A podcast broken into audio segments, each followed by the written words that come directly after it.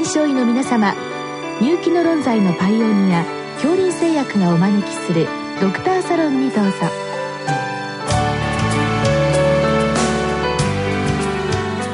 今日はお客様に聖マリアンナ医科大学救急医学教授藤谷茂樹さんをお招きしておりますサロンドクターは順天堂大学教授池田志学さんです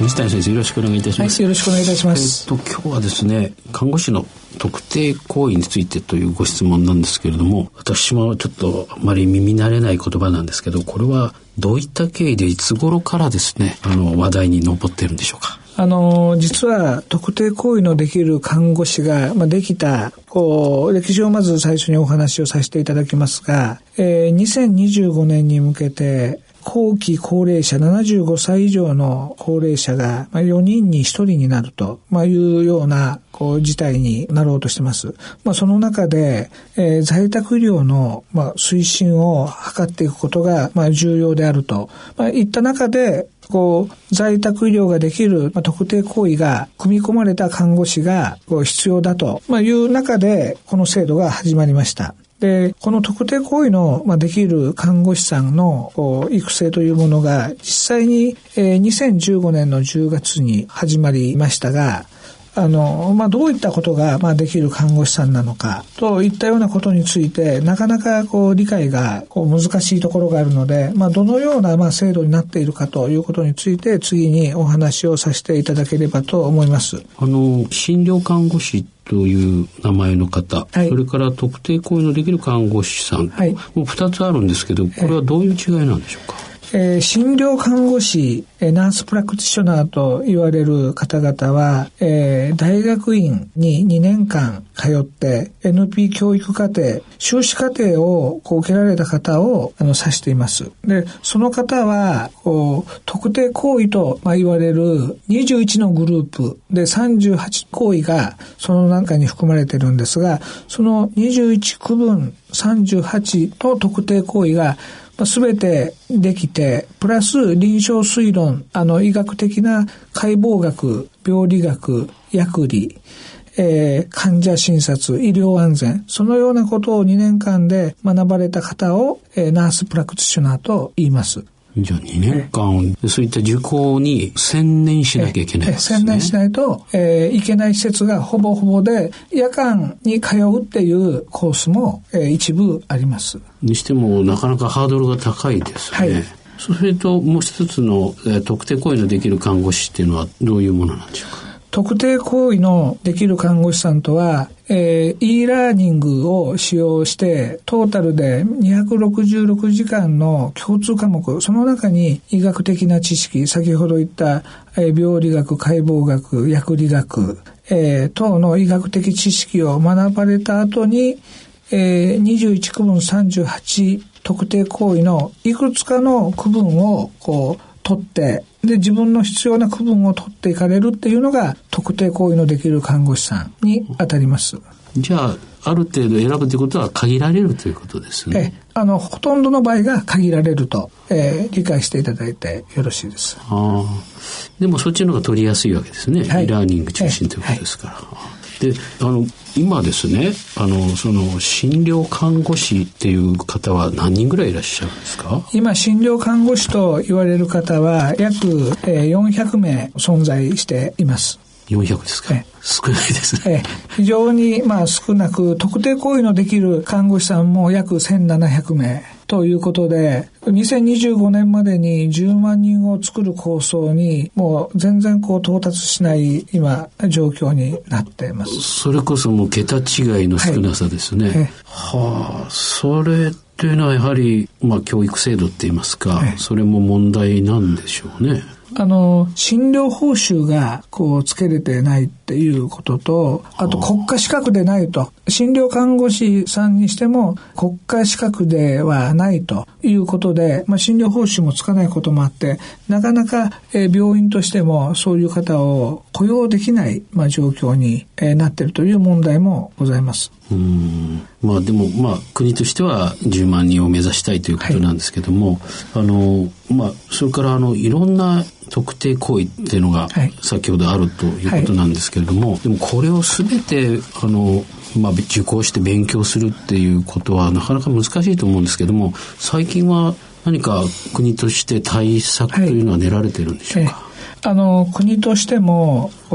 今、働き方改革等も、えー、問題となっており、タスクシェアリングというところで、各病院がこう、医師の働き方改革に向けて、いろんな取り組みをしている中で、各分野の各領域の特定行為のできる看護師さんを育成を、えー、したいということで、学会とかとも、えー、共同して、こう、パッケージ化っていう、えー、今、教育制度を作ろうとしています。パッケージ化っていうのは具体的にはどのようなイメージなんでしょうか？パッケージ化と言いますと、今まで、えー、まあ、厚労省が在宅慢性領域で特定行為のできる看護師さんを作ろうとされてたんで、まず在宅慢性領域、そして、まあ、病院で外科医のこう疲弊、あと外科医のなり手がいないとまあいうことで、外科術後病棟管理領域、あと麻酔科不足のところで術中麻酔管理領域、そして、えー、救急領域のパッケージというものが、まあ、昨年の10月に、えー、導入されております。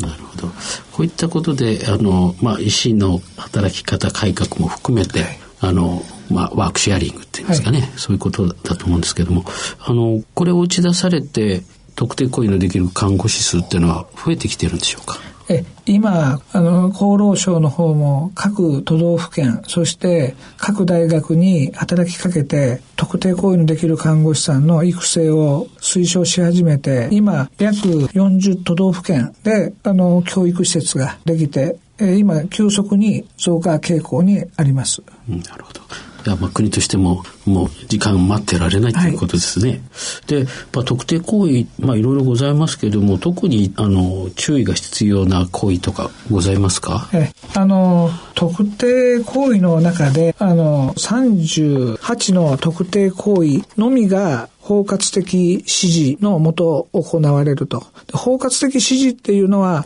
こう、どういうことかと言いますと、まあ、医師の診察、もしくは医師が患者の状況を知った上で、38の行為のうちの自分が履修した特定行為を、その看護師さんが診察をして、で、その中で、え、行為を、まあ、自由に使っていいと。プロトコールから逸脱しない中で自由に使っていいということが包括的指示という故障がついています。あ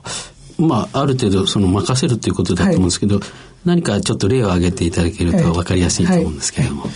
い、実際の症例に今なりますが、えー、60代の女性が大き嘔吐で発熱で実際に、えー、クリニックに来られました。まあ、その時、医師は、こう、パッドバイタルサイン等を見て、えー、看護師に包括的指示のもと、えー、患者さんを診察して、で、えー、抗菌薬の、まあ、投与、もしくは脱水があれば輸液をしていいという、えー、包括的指示を、まあ、医師がこう出されると、看護師さんが、特定行為できる看護師が、えー、血ガスを、えー、取ります。で血ガスを取って、で血ガスで呼吸性のアルカロージスがあります。それはまあ何をこう意味するかというと、敗血症になりかけの、えー、代謝性アシドーシスが裏にこう隠れてるかもしれないと。で、尿検査の結果を見て、尿路感染が疑われる敗血症かもしれないということで、特定行為のできる看護師さんが、まあ、抗菌薬の投与、輸液を、えー、医師の指示を待たずに、えー、投与ができると。まあ、いったことが、えー、具体的な症例になります。うんあの本当にあの医師の行為に近いですよね。はい、やはりそこまでその特定行為のできる看護師さんに任せるということなんですね。そこに、こう、今までの直接指示っていうのは医師が直接指示を出して輸液を断 cc でこの輸液を投与してくださいというのが今までの直接指示だったんですが、包括指示の中には臨床推論がこう入ってきて、自分でこう推論をして、で解釈で実際の行為を行うと。まあ、いうものがこう含まれているところが今までのこう看護師さんのできる範囲の行為と異なってくると。本当にその今まで医師が独占していたあるいは医師がやらなければいけなかったところを看護師さんにやっていいということ。そしてでもそのまあその安全性の担保っていうことがあると思うんですけどもそれに関してはどのような配慮がされてるんでしょうか、はい、安全性の担保のところっていうものが、こうすべてその包括的指示のもと行われた行為に関しては、医師の責任になります。で、そのために医師は必ずその患者に包括的指示が行われる前に情報が入ってないといけません。で、特定行為できる看護師は、その病状の中で自分がやってはいけない病状、例えばバイタルサインが相当崩れて重症の場合、その場合は、えー、処置を、行為をしてはいけないっていう手順書があるんですね。で、その中で手順書をこう守って行う。で、手順書を、あの、元に特定行為を行った後に必ず医師に報告をするということで、こうクローズループで必ず医師に最初と最後の連絡が、まあ、来るということで、そこがこう安全性を担保していくという仕組みになってます。なるほど。まあ、その手順書によって逆に言うと、あの、特定行為のできる看護師さんのまあ、あの、責任ですね、はい、それから医師の責任もはっきりしているとい。うことなんです。ね。はい、どうもありがとうございました。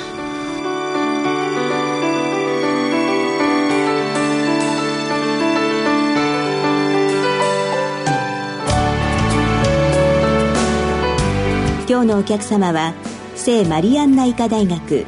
救急医学教授藤谷茂樹さん。サロンドクターは順天堂大学教授池田志学さんでした。それではこれで恐林製薬がお招きしましたドクターサロンを終わります。